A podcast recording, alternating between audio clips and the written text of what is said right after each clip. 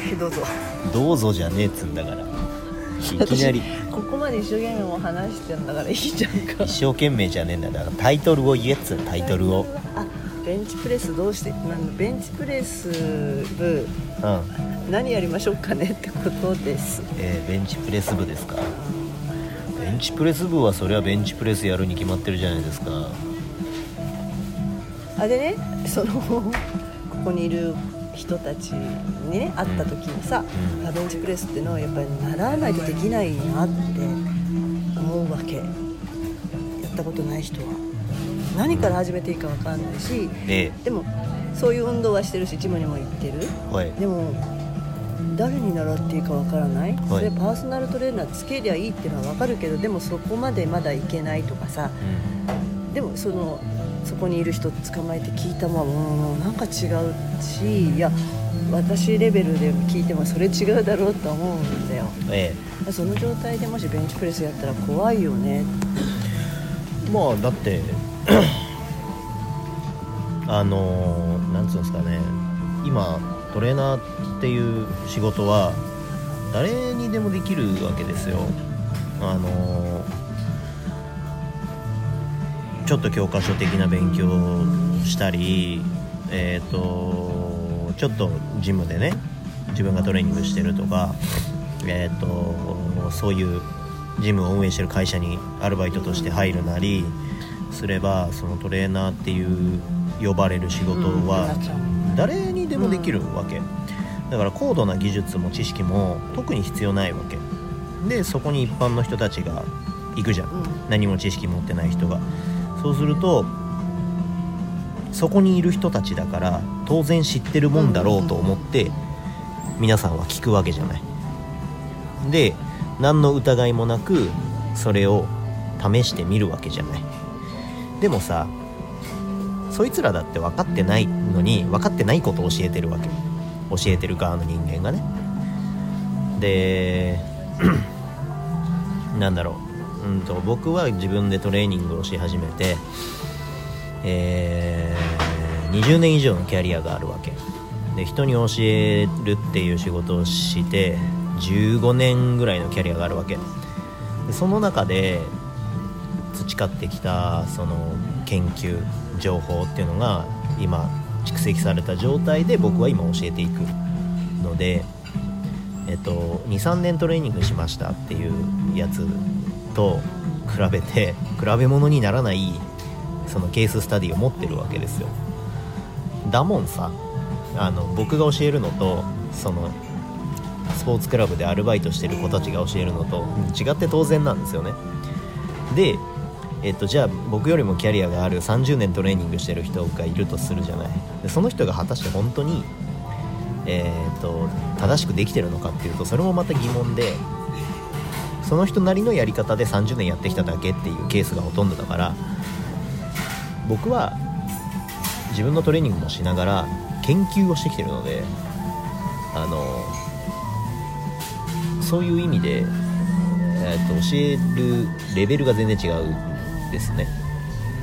でじゃあベンチプレス部ですよってなったらあの僕が持ってるそのベンチプレスというもの僕がベンチプレスについて思っていること感じていることっていうのをお伝えする場になるから。でベンチプレスっていうのは、えー、と筋トレの中で最も有名なのでその名前を使ってるだけだから。そこからいろんな部部そう他のトレーニング。波及なんて訴求していくっていうか訴求は違いますね。なんて言ったらいいの？そういうの。えもうちょっと柔らかい言葉で言ったらいいんじゃないですか？広がったの、はい、そういうつながことです。っていく。つながっていくし広がっていきますしあのこのトレーニングをするためにはこういう動きができないといけないですよとか。結局いろんなことができないといけないんですよ。で、まあ、体リバースの基本的な概念であるレス・イズ・モアみたいなもの最小で最大の効果を求めるっていうためにはやっぱ体の使い方上手じゃないとダメなので重たいものが上がるっていうことが絶対値ではなくてあのそれができるやつが偉いってことではなくてはい。僕が作るそういった集まりの中で偉いのは体の使い方が上手なやつなんで体の使い方が下手くそな人がすごい重たい重りが上がってたとしても僕からすればクソなんで、じゃあ、うん、それをどうやってだ手段としてあ、うん、どうやっていこうかなっていうのが今私がねうん。こう考えてる。どういう形がいいのかな、まあ、物理的にね本当にリアルに集まれるんだったらその場を設けるっていうのも一つなんだけど、うん。いつもいつもはそれは不可能じゃない、うん。だまあ、イベント的に今日はじゃあそのベンチプレスだけをやりにここに集まってくださいねは可能だと思う。でもいろんなところにいるし時間も合わないしっていった時にそのそういうものをシェアする。その石上さんのその知識ケースってケーススタディをシェアだする場にしたいじゃんことはよケーススタディだからケースがいるよね。ケースがいる。うん、そうすればそこがどうのこうのっていうことはあのみんなでか考え研研究を研研究するみたいな、だからう間違っている例っていうのがないとダメなんですよ。で僕がねお手本しますよっつってやったら、うん。いとも簡単にやってしまうわけじゃない。ん、OK そしたらだから僕がいとも簡単にやってしまうとみんなもできるもんだと思うじゃない。できないじゃない普通。分かった。じゃあケーススタディのケースになりたい人を募集すればいいんだな。ケーススタディのケースになりたい人には僕何でも教えるけど、多分僕が言ってることが実践できないんだよ。さ体の使い方みんな下手くそだから。だからその人がいかにできないのか。普通の人はいかにできないのかっていうのをやっぱみんなにその見てもらうっていうのが一番さらされるっていうのが一番必要だと思うよ、まあでも一番の晒し者は私じゃないまあ、いつもね下手くそだとか言われてますけど。安心じゃん。でも私でも晒し者になる。晒し者って言い方悪いけど。晒し者ですね。ケースになれるじゃん。えあ私がケースになりながらのだよね。じゃあそれでっていう風な人が集まってもらえればいろんなケースが私が集められてそれをじゃあ分かった。石上さんに提出するみたいな感覚でもいいかな。えだから私でも東京のチャンピオンの私でも下手くそだって言われるわけじゃん来週はね日本の大会行ってくんだよこれで。でその東京のチャンピオンの私でも下手くそだって言われるんだけどじゃあ普通の人が来たらどんだけ下手くそなのかっていう話じゃないですか。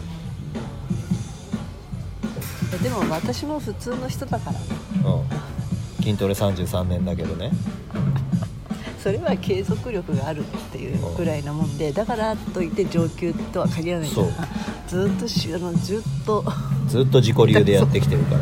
うんうん今はそれをやろうとそういうふうに、しえっとやろうとしてるわけじゃないですかでスイズモアで今やり直してるわけだから前よりはあ全然いいよ。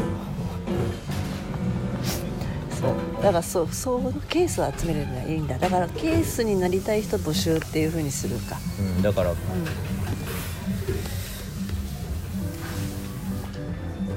僕を直してくださいっていう人あまあでも結局そしたら、まあ、習習うってことでうん。はあるから。いや習いたい人があ来てそのビデオに撮られてうん。晒し者になります私っていう人が来たらいいんですよ。それ男性でも女性でも僕はもう関係ないのであのいかに普通の女性がそのでも普通の女性でもベンチプレスができるんだっていうところだったりとか、まあ、見せられるでしょだって、だって普通の女性にこそベンチプレスやった方がいいと思うし、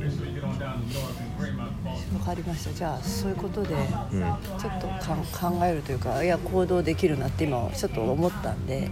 私がケースを集めに行ってくると、はい。でそのケーススタディをする場所も作ると。はい。そういう感じでいいかね。それでいいです。あそうだね。あ分かった。でそれをそのサロンのメンバーたちは動画で見て自分と何がどう違うのか自分の思ってることと何がどう違うのかっていうのを照らし合わせながら進めばいいんじゃないですか。あそうだね。現にそのちょっと若い子だけど若い女の子たちがやりたい女の子たちやりたいって言ってるから、まず、まあ、私が一最初にねさらし者にされてを見てもらった上でもうそれでややってみるのもありだよね、あそれはもう昔からやってきてますけどね晒し者にされてね。うん、それは常にそうだから。でもなんかやっぱりほら私がやると私だからできるみたいに思われるとこあるじゃんそうだね。うん残念ながら。残念ながらタイトルも全然できてないのにタイトルも東京チャンピオンになっちゃってるし。まあ何かっちゃ意外と賞取っちゃうから、いつも申し訳ないことに一番とか取っちゃう人間だからいやそれでもこうだよっていうことを私が伝えながらの、じゃあ一緒にケーススタディしませんかのがいいねそしたらあの女子特に女子がね筋トレを頑張ってややりましたと、ん。言ったところでゴリゴリにはならないからならないからね。絶対ならないからならないからね安心して思いっきりやってください、そうだよね。そしたらね肩こりとかねマジでどこに行っちゃったのか分かんないぐらいどっか行っちゃいますから。でも私まだ最近この総今日ベンチ。それはあなたの体の使い方が下手くそだからそうなのプレス今日やってきたら総合に入るんだよ。だから下手くそだからですあとここ何ここなんていうんですか？乳糖糖乳もういいです筋肉の名前は言わないで。じゃあそういうことでやっていきましょう、はいわかりました。ありがとうございました、